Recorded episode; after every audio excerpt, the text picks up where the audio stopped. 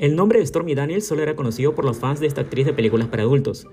pero en los últimos meses su nombre ha batido récords en la búsqueda de Internet alrededor del mundo.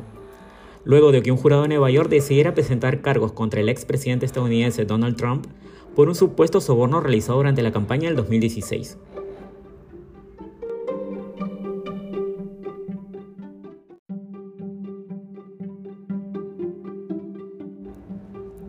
Y es que antes de las elecciones de noviembre de ese año, el abogado de Donald Trump, Michael Cohen, habría pagado 130 mil dólares a Stephanie Clifford, nombre real de Stormy Daniels, por su silencio, ya que la actriz pretendía hablar en los medios que le pagaran sobre un supuesto encuentro sexual que mantuvo con el entonces candidato en el 2006,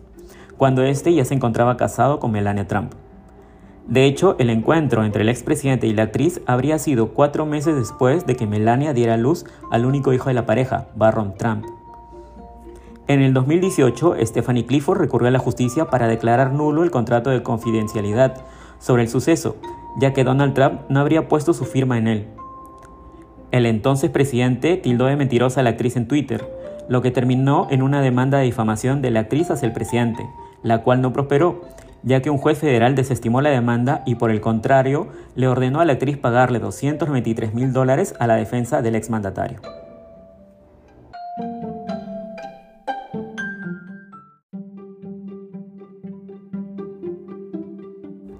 Ese mismo año, el abogado Michael Cohen fue acusado por el Departamento de Justicia y condenado a tres años de prisión por este hecho, ya que el soborno realizado un mes antes de las elecciones generales vulneraba las leyes que rigen el financiamiento de campañas electorales en el país. Desde entonces, el ex abogado de Trump se convirtió en testigo clave y decidió hablar con la justicia aseverando que el pago sí lo hizo a solicitud del expresidente, bajo la engañosa figura de servicios legales, para no dejar rastro del gasto realizado por la organización de Trump.